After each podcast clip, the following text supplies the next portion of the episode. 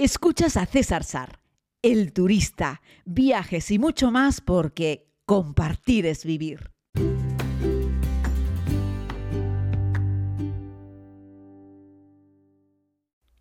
Saludos querida comunidad. Si escuchan un taca taca de fondo de vez en cuando mientras hago este podcast es que tengo un vecino que está en obras.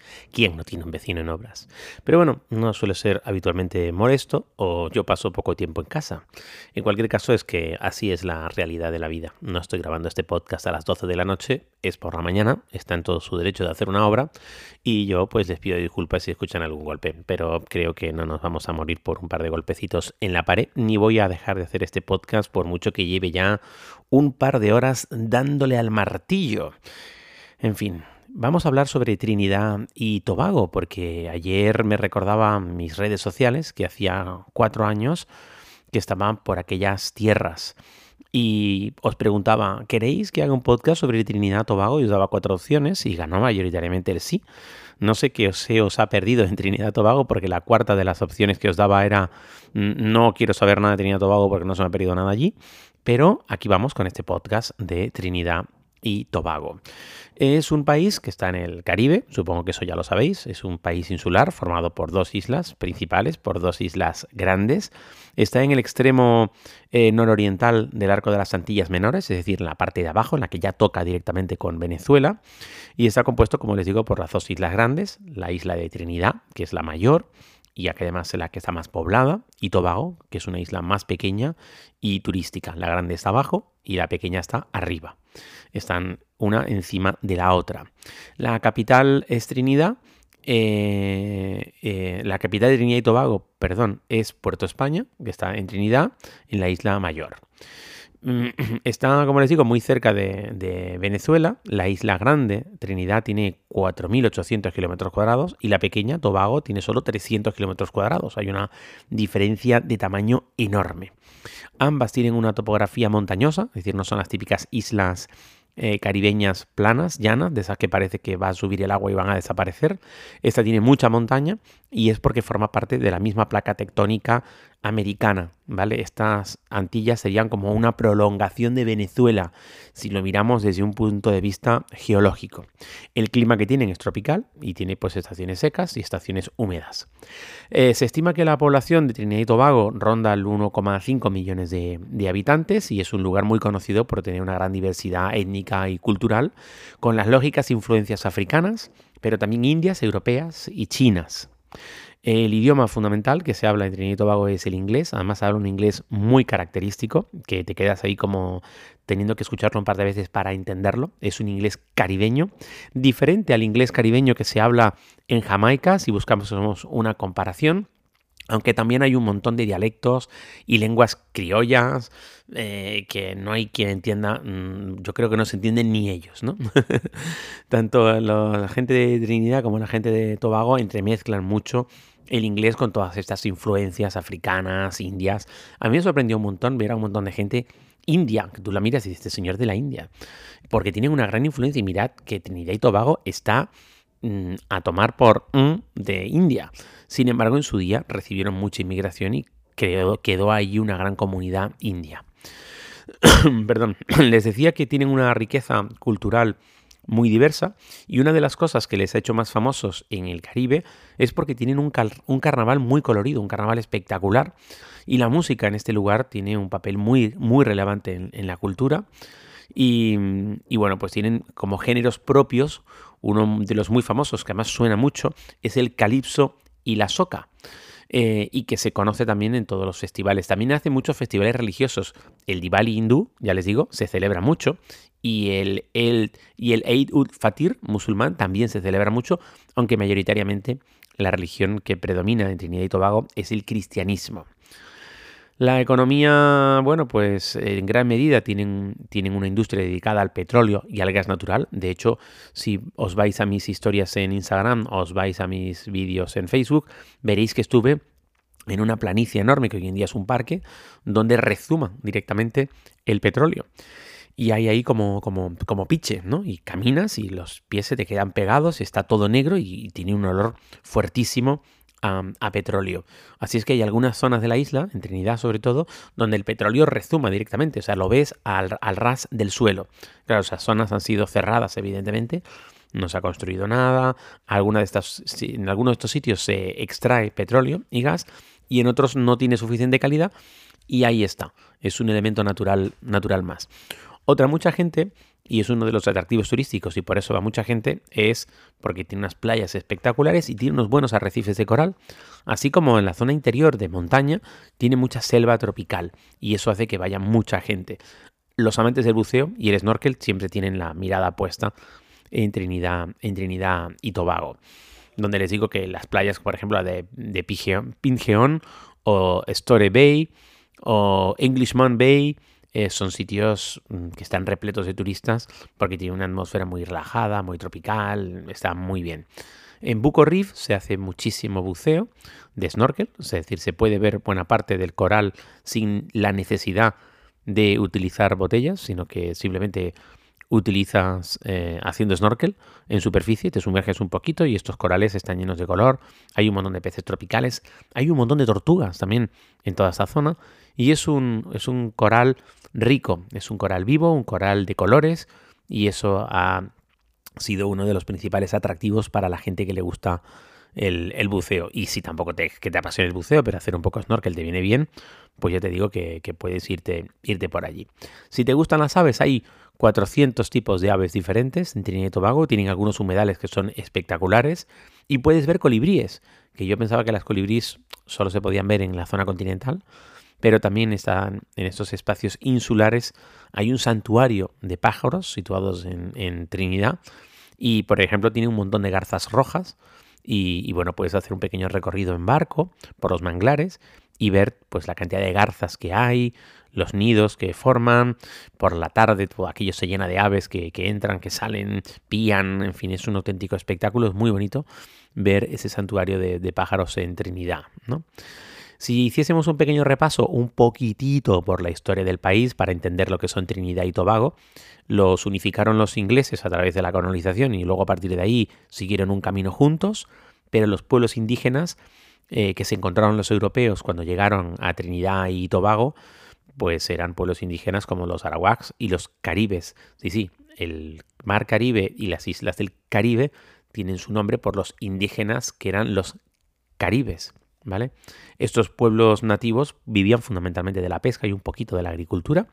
Cristóbal Colón fue el primer europeo que se sepa en visitar estas islas en 1498, es decir, en el tercer viaje que realizó al Nuevo Mundo, aunque la colonización europea no llegó hasta el siglo XVI, o sea, mucho tiempo más tarde. Y ahí comenzaron los primeros asentamientos en la Isla Grande, en la isla de Trinidad, de ahí que tenga un puerto que se llama Puerto España, aunque estas islas han sido españolas, pero también francesas, británicas y holandesas.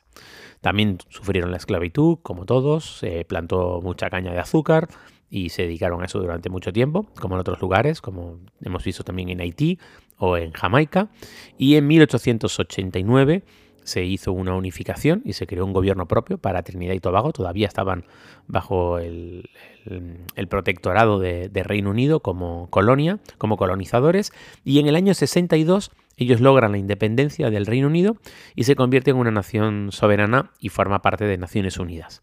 A partir de ahí, desde el año 1962 hasta nuestros días, pues han ido desarrollándose como han podido, eh, gracias especialmente, como les digo, a la industria del gas y del petróleo y también a través del turismo, cada vez más, aunque no es un destino turísticamente muy famoso en comparación con otras islas que tenemos en las Antillas y en esta zona del Caribe, y son una democracia bastante estable.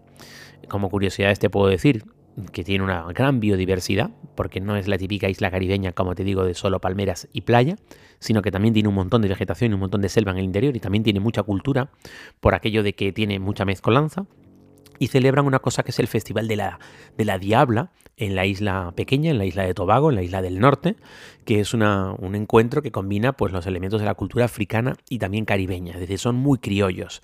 Durante este festival la gente del lugar se disfrazan y hacen unos bailes y unas procesiones para ahuyentar los espíritus malignos.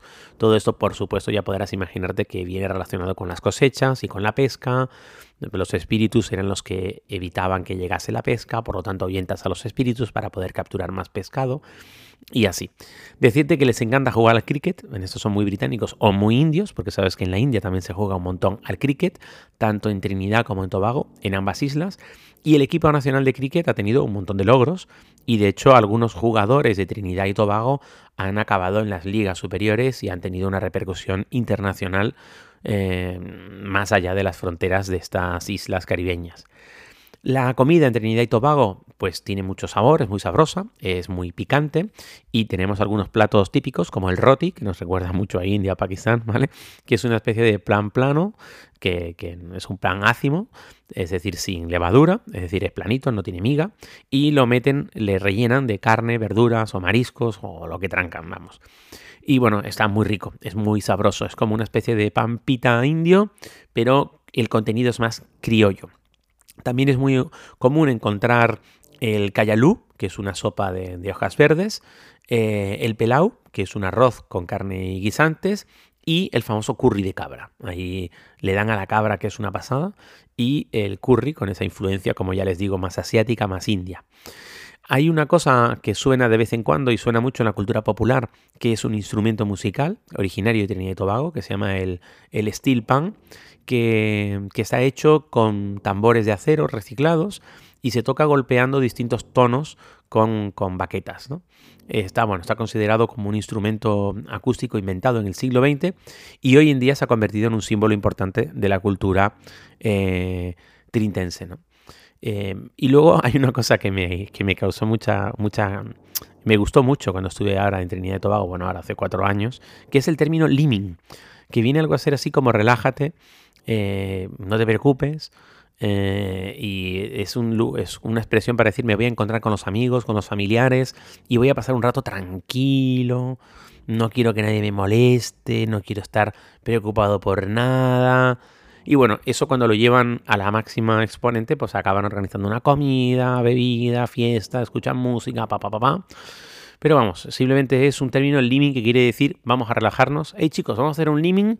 Entonces se juntan unos cuantos y se tiran ahí a la Bartola y pueden no hacer nada o hacer cualquier cosa, pero que sea relajante.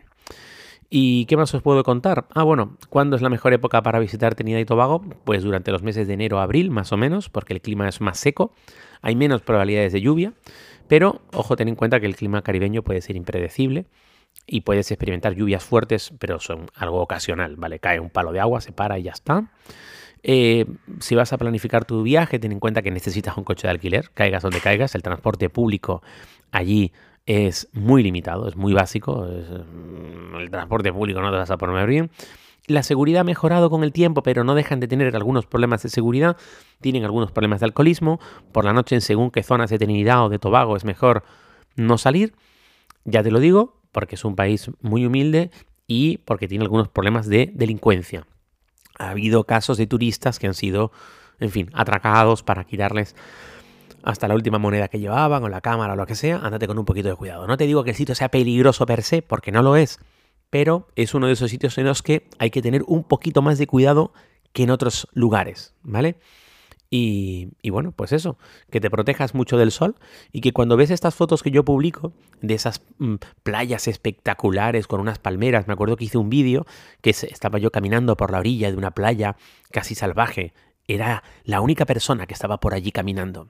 El cielo se estaba tornando con unos colores rosas, rojos espectaculares.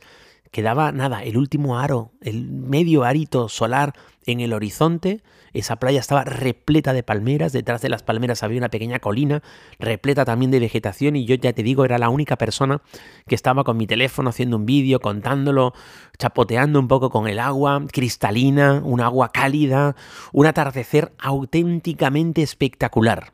Eso es lo que ves. Lo que siento, además de eso, es un calor sofocante, una humedad brutal. Y en cuanto el sol terminó de ponerse, aparecieron millones y millones de mosquitos que parecía que la habían tomado conmigo y querían acabar con mi vida. Así es que lleva mucho protector solar, lleva mucho repelente de mosquitos y recuerda que una cosa es la postal y otra cosa es vivirlo en el lugar. Así es que esto es lo que te puedo contar de Trinidad y Tobago, que posiblemente no sea el país insular más interesante del Caribe, pero yo estuve porque encontré una oferta espectacular y creo que estuve en Trinidad y Tobago haciendo una ruta que me llevaba primero a Nueva York, luego Trinidad Tobago, luego Nueva York y luego regresaba a Europa. Y creo que por todo eso, creo que pagué algo así como 250 euros, si no recuerdo mal. Así es que por un tema de precio y porque hacía una escala larga a la ida y a la vuelta a Nueva York, es por lo que acabé con mis huesos hace cuatro años en Trinidad y Tobago.